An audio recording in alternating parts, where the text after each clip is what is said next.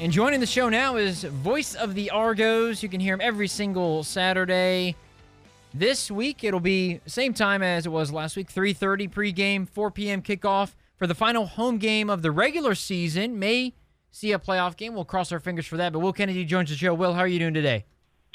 Doing well, Drew. Doing well. Trying to dodge some raindrops and hoping this rain will go away before Saturday. Yeah, ho- hopefully it will. Uh, I, again, West Alabama, the final home game. We'll get to the win here in, in, in, just a second, but the anticipation for Senior Day is obviously a, a very special day for all, all, the seniors on the team and and uh, and everybody involved as well. I believe it is also Salute to Service Day, so it is a big day ahead on Saturday afternoon. Yeah, really one of the cool events of the season. I mean, all the home games are an event in and of themselves, but this one is Salute to Service, and you roll in that Senior Day you mentioned. We'll have the Army, U.S. Army Golden Knights parachuting the ball into campus as they've done down at Blue Wahoo Stadium for us in years past. So that'll be really cool. A lot of good stuff going on in the pregame. The tailgate has just been fantastic. You're going to kind of roll in that there'll be a bunch of stuff for kids to come out and do between 12 and 4, like a little area set up for the younger folks. And, you know, the Army and the different military branches will have stuff out there for people to check out, too. So it's, it's really a cool game. And it is, you know, we, we're certainly hoping to have a home playoff game. I feel like if we can win our last three games of the regular season, we set ourselves up nicely to potentially at least have one at Pen Air Field. So still tons to play for, and you never know what can happen. All you can do is kind of control your own destiny and try to win out. Yeah, and that's a good spot to be in too, where where you don't have to rely on anybody, and you're not watching other teams and hoping that that things uh, go one one way or another. UWF still inside that top ten behind Del- Delta State, but uh, how has this or how how did this win over the weekend compare to the others that the Argos have had in terms of a complete team performance on all three facets of the game: defense, offense, special teams? I would say this is it. I mean, this is the best complete game they've played.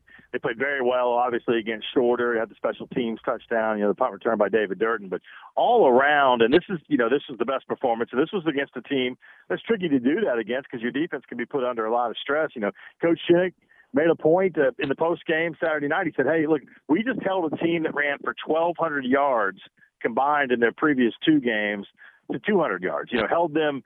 More than 100 yards below their average per game. And really, some of that was just kind of late in the game, and when when the you know result was already no longer in doubt. And you know, you take away a late touchdown when you had reserves on the field, and that's a 45 to 10 beatdown. You know that, that it was a dominant performance, and you know it was really kind of interesting in the first half. I looked at uh, Kyle Shoemaker, my my color guy on TV and radio, and I said, "Yeah, it feels like we should be dominating this game more." Than the score line and, you know, letting them kind of hang around. It was 14-10 at one point in the first half, but it never felt that close, really, because the defense was dominant, especially up front. I thought both lines, Drew, both offensive and defensive line, put their imprint on the game right from the start and really told the tale. Yeah, that was one of the things I noticed right, right away is that it was a run game, set the tone type of deal for the offense where, hey, we're going to run the ball. Shamari Mason – Ravion Hargrove, CJ Wilson, they're going to set the tone for us, and the line is going to do that. And then off of that, you have Pee Wee Jarrett, nickel diming it through the offense. David Durden getting involved. Larry Rembert had some nice plays. Uh, uh, Jared Smith had a touchdown as well. I mean, everybody seemed to be getting involved with this one.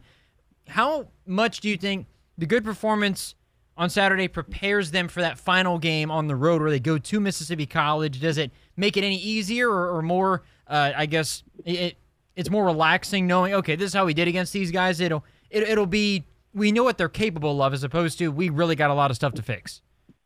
Yeah i think you're going to have a team when we go over to clinton mississippi. You win the if you can win these next two games and you know at home with west allen and at valdosta which is always a big game regardless of how the blazers are playing to go to clinton it was kind of one of those couple weeks ago people were like oh my gosh we got to play mississippi college twice.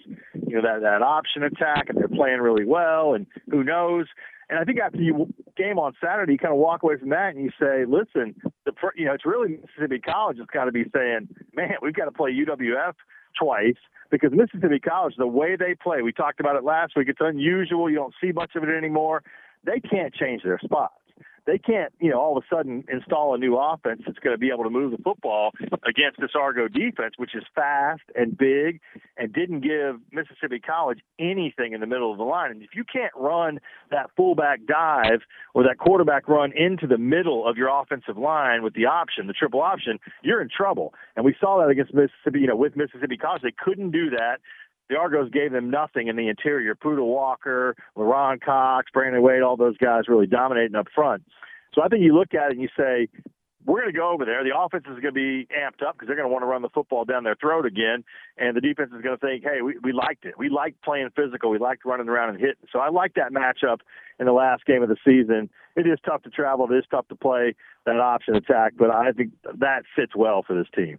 Argos taking on West Alabama. We talked about that game a little bit, but Alabama, uh, West Al are four and four, same record as Mississippi College. They've lost two games in a row. They are three and one on the road. Not that that means anything, obviously, for, for this game. But how do West Alabama stack up against some of the other big games that UWF have played, like like a Delta State, like a North Greenville, like, like a West Georgia? Are they anything like those teams? What can fans expect from West Alabama compared to some of the others?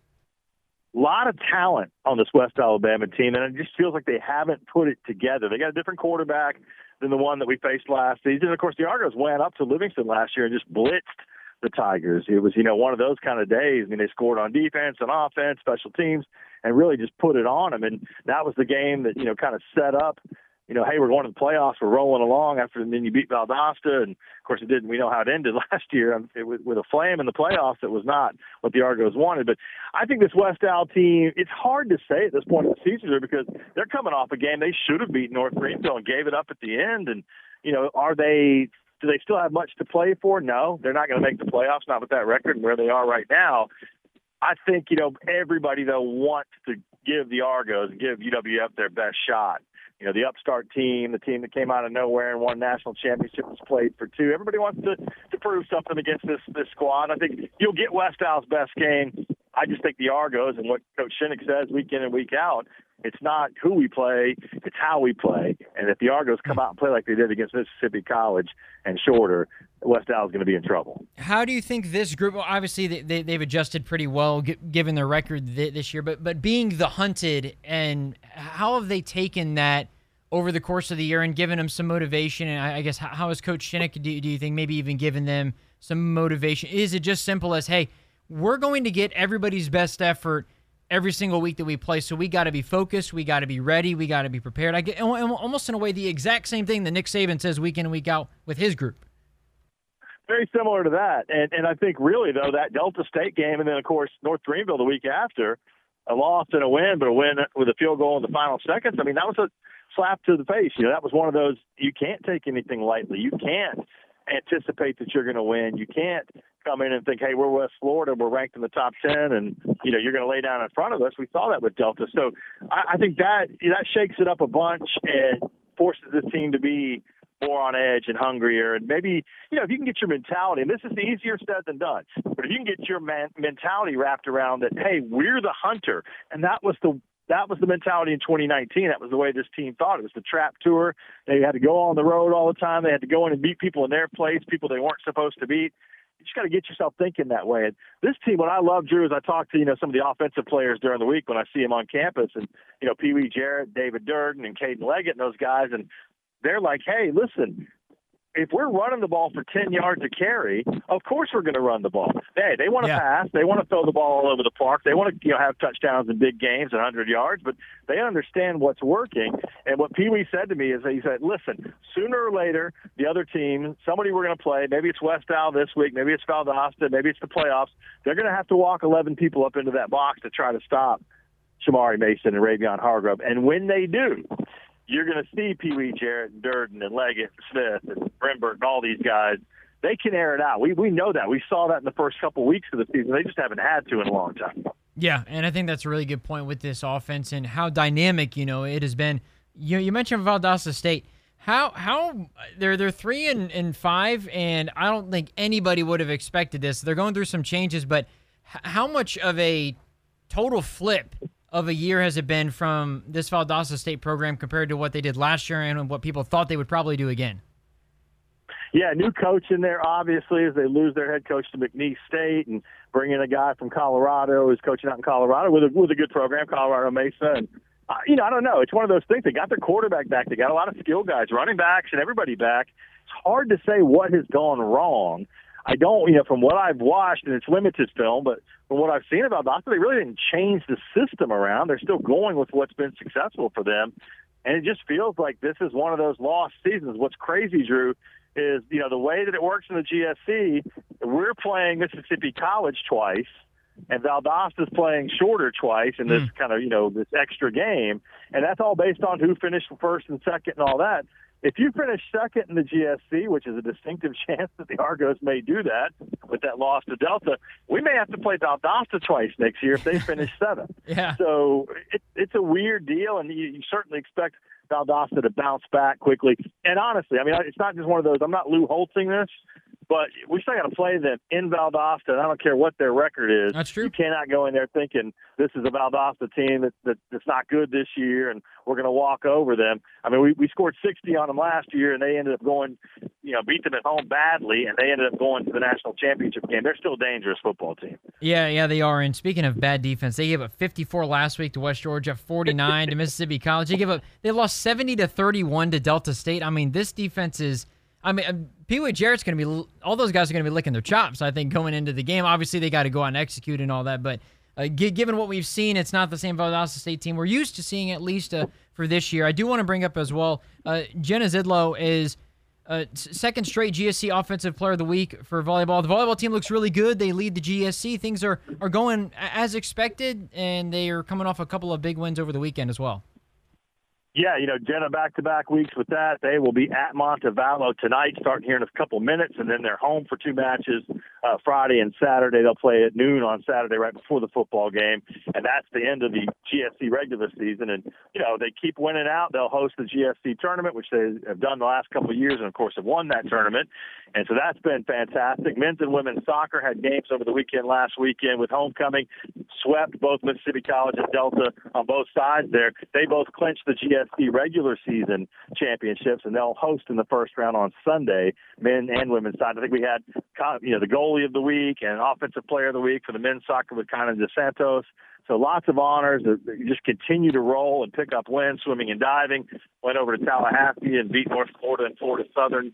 Uh, they're five and zero oh against Division two teams this year. Cross country's ranked in the regional rank. You know, it just it, it never stops, and the, the awards come out each week, and you love to see it. These student athletes are doing incredible things, and you know, volleyball ranked the top 15 in the country. I think women's soccer is now in the top 10, and men's soccer was in the top 15. I think they move up a spot or two when the new rankings come out. So it's it's a good time, and you know, conference tournaments around the corner.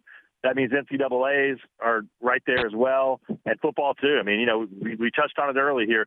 Three games left to go. If you can win out, you put yourself in a position. And all these Argo teams have, you know, they got they got big plans, big big visions of what's ahead. Yeah, they absolutely do. Uh, again, Will Kennedy, voice of the Argos. Will, appreciate the time as always. You have a good one. Have a good call on Saturday, and uh, go Argos yeah, we'll be with everybody at 3:30 for the pregame. Then get on into that game. Keep this rain away, and we'll talk to you later, Drew.